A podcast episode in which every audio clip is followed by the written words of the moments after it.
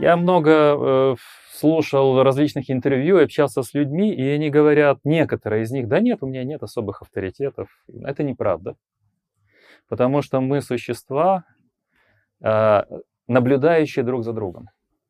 Никакие теории, никакие громкие фразы, никакие зажигательные речи не действуют так, как личные встречи, личные примеры, э, встречи с людьми, которые открыли для вас что-то важное. У меня были такие люди, я уверен, что есть такие люди у вас. Поэтому тут важно сказать, почему. И другая тема, не сколько лидеры, сколько моральные авторитеты. К МБС я часто задавал этот вопрос. Назовите три моральных авторитета. У нас нет трех моральных авторитетов сейчас в Украине за всю историю. И за 20 век, которые бы аудитория разделяла все. То есть это вот консенсус авторитетов, я называл бы это так. Всегда были какие-то авторитеты для одной группки в группе, для другой, для третьей, и не разделялись, скажем, авторитеты одной группы и другой. Это тоже звоночек, то есть у нас нет каких-то центральных образцов, центральных личностей, которые прошивают э, нашу идентичность и ощущения. Над этим стоит задуматься. Я поделюсь э, своими наблюдениями.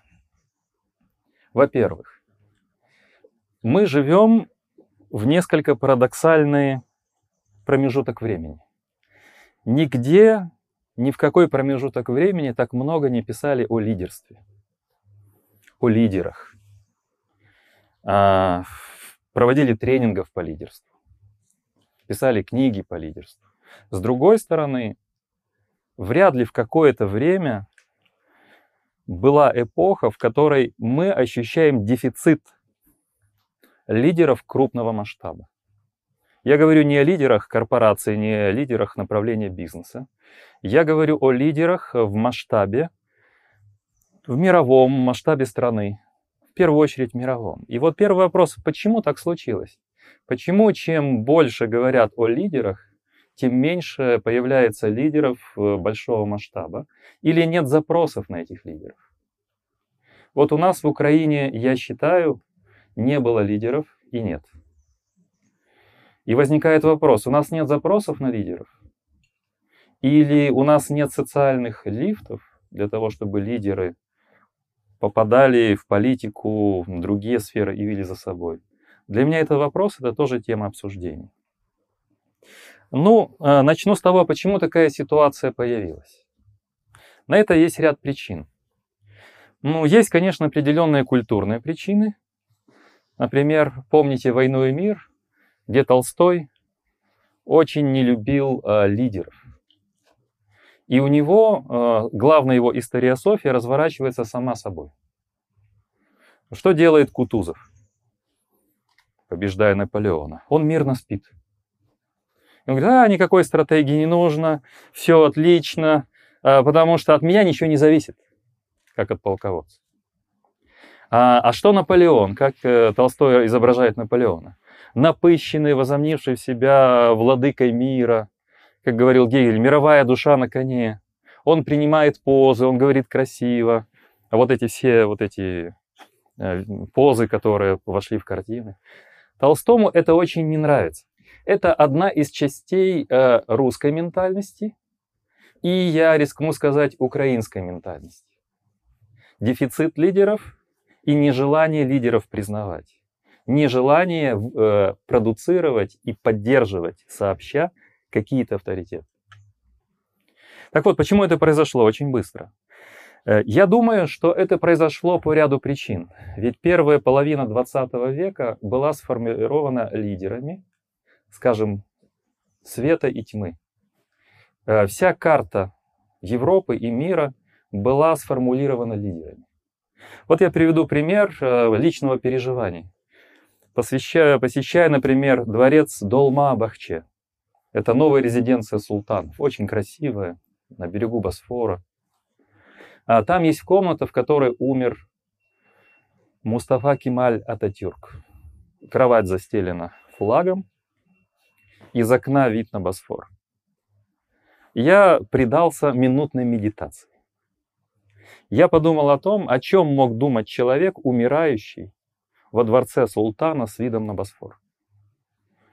Наверное, он думал о том, что именно его воля, его усилия, его энергия, его риски позволили Турции остаться как государство, сохранить себя, сформировать себя и получить историю.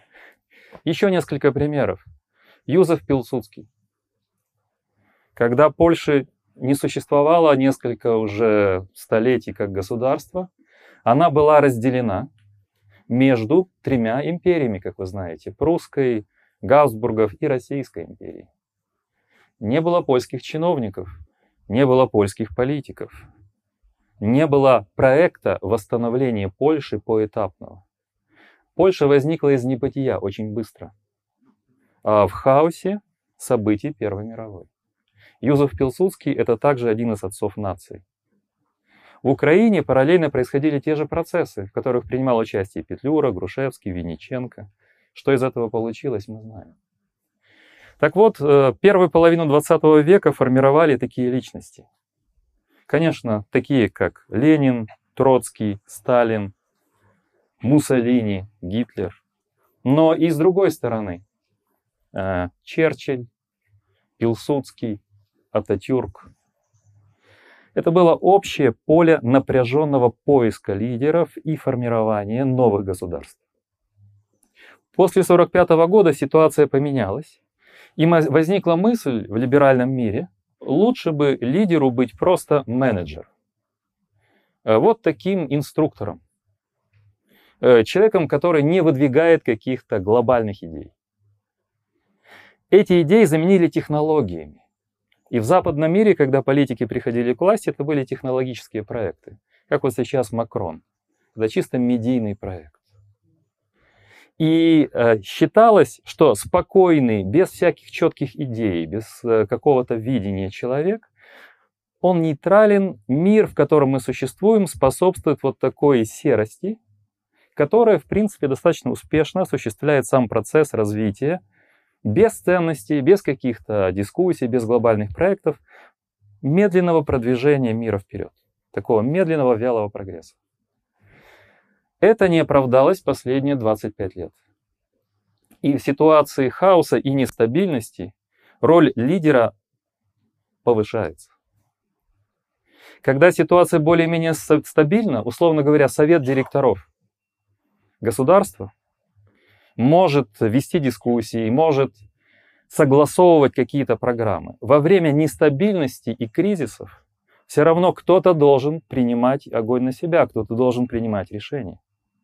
Он может выслушивать советников, он может выслушивать различные группы, но его воля, его видение, его энергия, его ощущение – это последнее слово.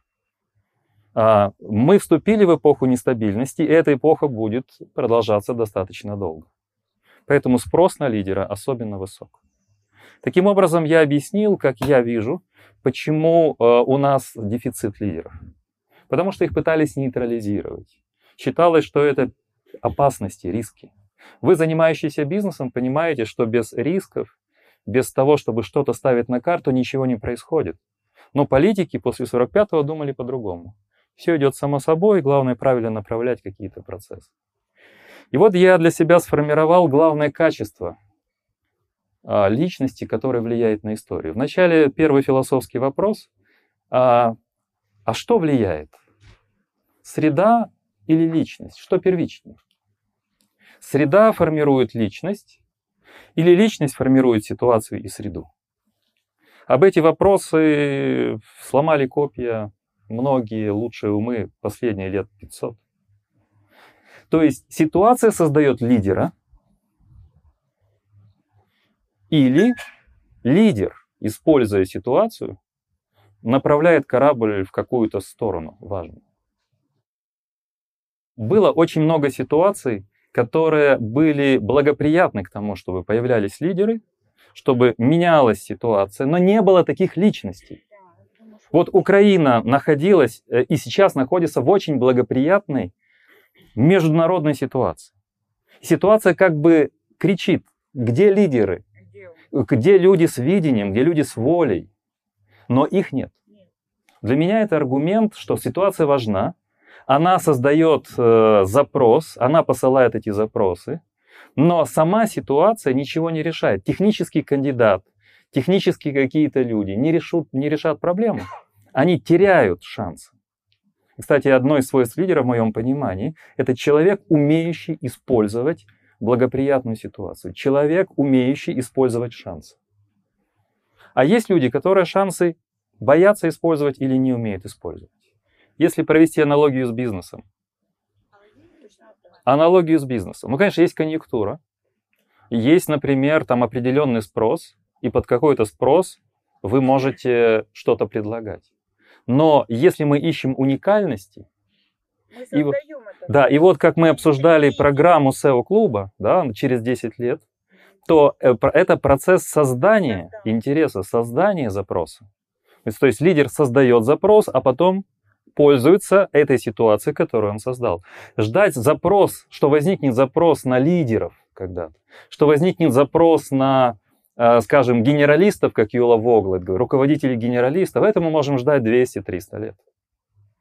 Проблема в том, как подготовить таких людей и как создать вот эту стратегию воплощения идей этих людей на практику. А почему произошла французская революция? Я слушал и читал много исследований по французской революции. И увидел, что историки прошлого и недалекого прошлого придумали ложный образ. Придумали так.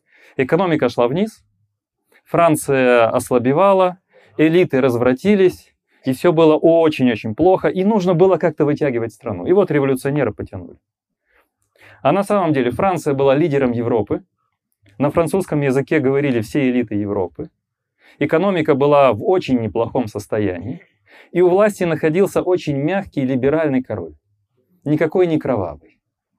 То есть для революции ситуации во Франции никакой не было.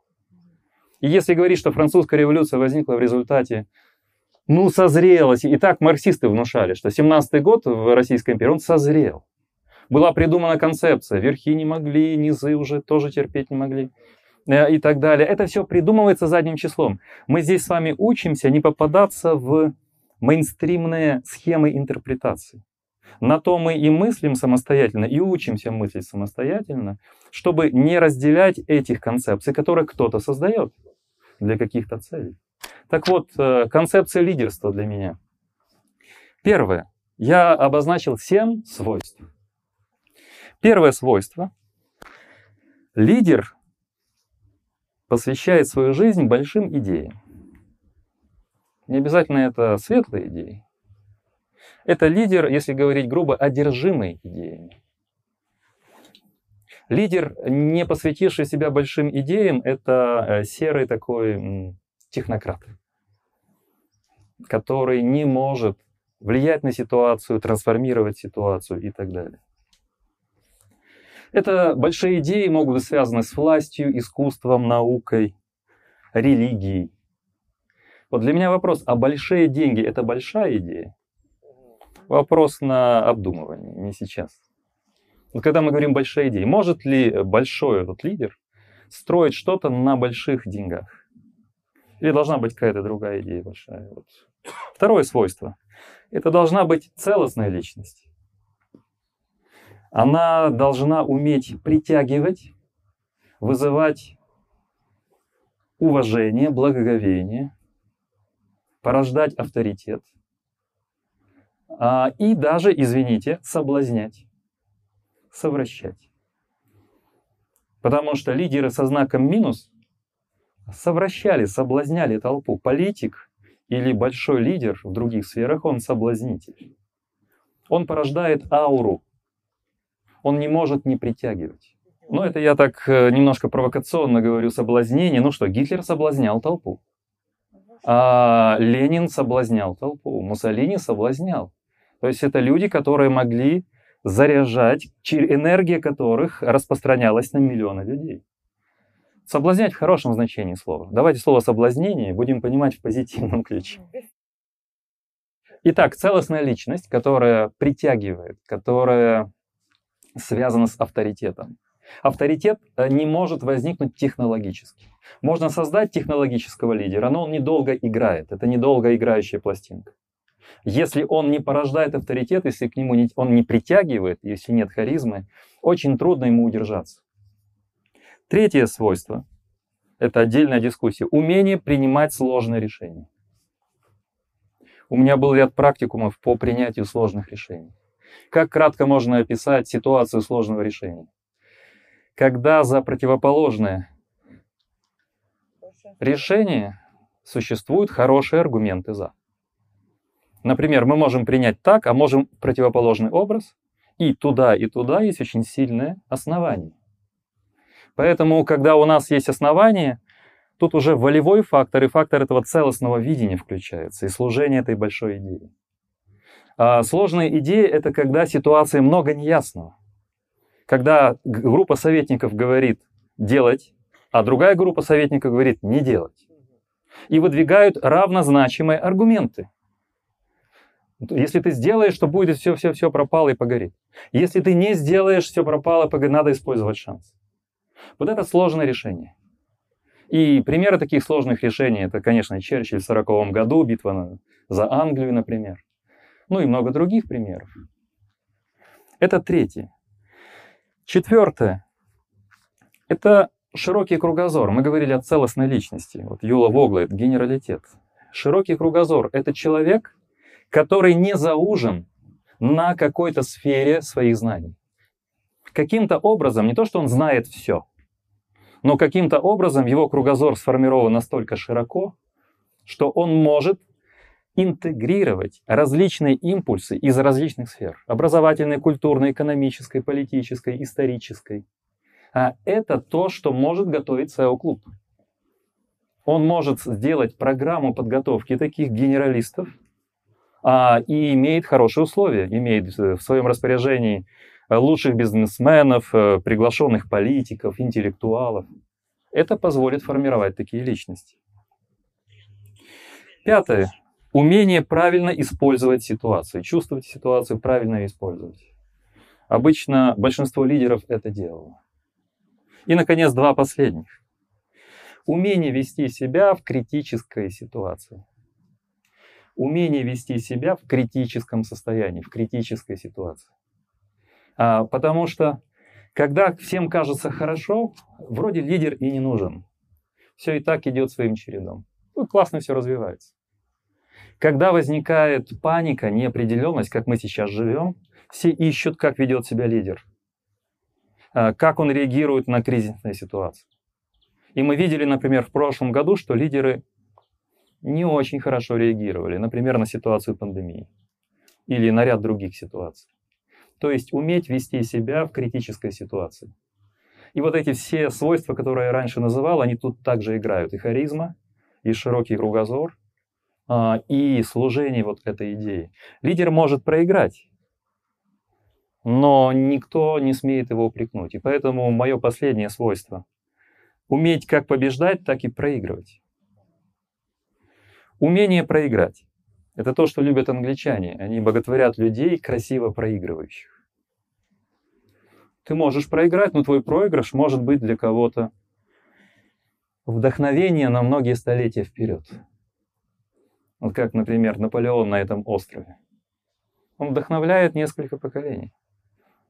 Казалось бы, гений, заброшенный на задворке мира, медленно умирающий от, от рака – над которым издевается английский офицер. Это проигрыш, но очень красивый. Умение побеждать тоже важно, потому что победа кружит голову. И когда-то я такое слышал в интервью шахматиста Карпова. Потому что когда человек выигрывает, у него идет эйфория. А к победе нужно относиться ровно, спокойно, зная, что возможно и поражение уметь побеждать и уметь проигрывать. Вот если мы возьмем все эти семь свойств, мы увидим, что это могла быть программа подготовки. Я мог бы привести много конкретных примеров, но у нас нет времени. Ну вот, например, мой любимый пример Гитлер. А, ну, в смысле, любимый как показательный, не пугайтесь. А, э, он мог говорить а, с солдатами, он Он мог говорить с офицером. Я говорю, что он знал много языков, таких вот разных. Он мог говорить с аристократией, а это сложно человеку из очень бедной семьи. Он мог говорить с дамами, дамы его боготворили. Его главной покровительницей и создатели его образа — это аристократические дамы, часть из них из э, моно- мон- императорской семьи. Лидер, который может говорить с разными группами людей, это входит в мое понимание целостности и широкого кругозора и освоение этих разных регистров. Например, если человек такой вот интеллектуал до мозга костей, такой в очочках, говорит умными фразами, говорит сложными концепциями, он не найдет общий язык, например, с бизнесменами или с армией. Если же он говорит только на армейском жаргоне и рассказывает похабные анекдоты, я не говорю не об украинской армии, не об Украине, а о других регионах, а, то и понятно, что люди науки и интеллектуалы также будут смотреть на него с опаской. Если он будет все время говорить бизнес, бизнес, все главное, экономика и так далее, он будет вызывать подозрения у других людей, потому что экономика важна, но она не все. И для того, чтобы освоить эти языки, он должен складываться в некое целостное видение, он должен осваивать эти языки. Это очень долгий путь, это сложно, это нужно уметь. Это жизненный опыт. Наши политики молодые, вот э, Сергей с ними общается, некоторые из вас, они пришли очень быстро из медиа, из таких сфер, где люди учились в первую очередь вначале красиво говорить, у них нет опыта они не могут э, наладить э, коммуникацию с другими группами людей. Ну, тебе 27-30 лет. А, ты учился в КМБС, ты учился по программе Стэнфорда, а, ты попал в Аспин, ты попал где-то вот в какие-то красивые конференции, все. Ну и у тебя, например, есть свой бизнес. Но другие сферы реальности от тебя закрыты. Ты их не видел, ты с ними не соприкасался. Это очень важно. А, вот эти семь качеств, и я думаю, что они ставят, я завершаю эту главную свою часть, несколько вопросов. Значит ли это, что в мире больше нет больших идей? Значит ли это, что все работает для того, чтобы лидеры не появлялись? Все машины, все технологии. Значит ли это, что создать лидера сегодня почти невозможно, но необходимо? И под это мы подбираем тогда определенные стратегии. Мы понимаем, что без лидеров человечество не выйдет из э, кризисной ситуации, неопределенности и хаоса. То есть мы к этому, мы обречены искать пути, чтобы создавать лидеров. Мы не можем это не делать. Вот я взял, просто захватил э, с собой, это Шпигель, итоги 2019 года, предпандемический год. А кто личности, определявшие 19 год э, по версии одного из самых авторитетных журналов «Шпигель»? Грета Джонсон. Вот эта дама, которая должна была сменить Меркель, и сейчас она канула в историческую лету. Она считалась человеком будущего. А, это Нобелевский лауреат, э, немецкий писатель Хантке. А, ну, это тренер Ливерпуля, известный Клоп и Трамп. Вот так видит себе самый интеллектуальный авторитетный журнал немецкий карту года и события, которые там происходили. Большинство из этих людей медийные и сиюминутные. Они украсили эту обложку, но о них уже никто не будет знать через 2-3 года. И тут, кстати, есть большая статья, посвященная, поскольку это сюжет всего года, Украине выборы нашего президента. В статье сказано, что выборы Зеленского – это восстание граждан. Восстание граждан. Бюргер Aufstand или Тихий Майдан. Это восстание граждан, это некий запрос общества. Вот здесь сказано, что он произнес речь, исполненную больших чувств, voll große Gefühle, aber ohne politische программ, но без политической программы. Большие чувства без политической программы. Дальше здесь говорится о том, что он, Зеленский, заявил, что это выбор его жизни, это ставка его жизни. Почему называется роль его жизни? И два главных направления его жизненной ставки. Он пришел на один срок. Борьба с коррупцией и мир на востоке Украины. Борьба с коррупцией и мир на востоке Украины. Вы понимаете, что технологии в момент выборов вывернут это так, как они хотят. А, я не критикую Зеленского. А, я считаю, что все там написано правильно, но написано в 2019 году. Мы видим а, опцию, оптику немцев. То есть это еще один претендент стать тем лидером, о котором мы говорим. То есть посвятить жизнь, жизнь посвятить какой-то идее, восстание граждан, то есть за ним гражданская часть гражданского общества. Но поскольку это, а здесь я говорю свою точку зрения, все-таки технологии в первую очередь, и Владимир Зеленский ставит все-таки главный акцент на медийном позиционировании, то у многих из нас э, это возникает вот такая иллюзия, что медийность может решить все. За медийностью есть сферы реальности, которые плохо подсвечены, и они существуют по-своему. Я считаю, что спрос на лидера сегодня очень большой, как никогда. И этот спрос будет последнее десятилетие только нарастать. Потому что мы живем в ситуации неопределенности и хаоса.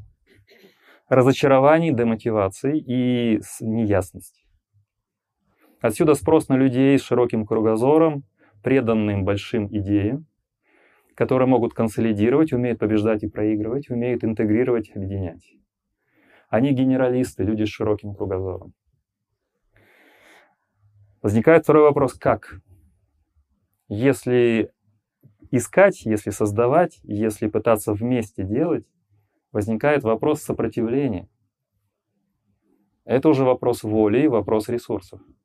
Как сопротивляться среде, которая не дает лидерам расти? Я сказал создать, беру свои слова назад. Лидера нельзя создать, это не медийный продукт. Лидеру можно помочь состояться. А лидеру мож, можно создать ситуацию, где лидер может себя лучше проявить. Задача других, которые могут видеть лидера, сделать на него ставку и помогать ему проявить себя.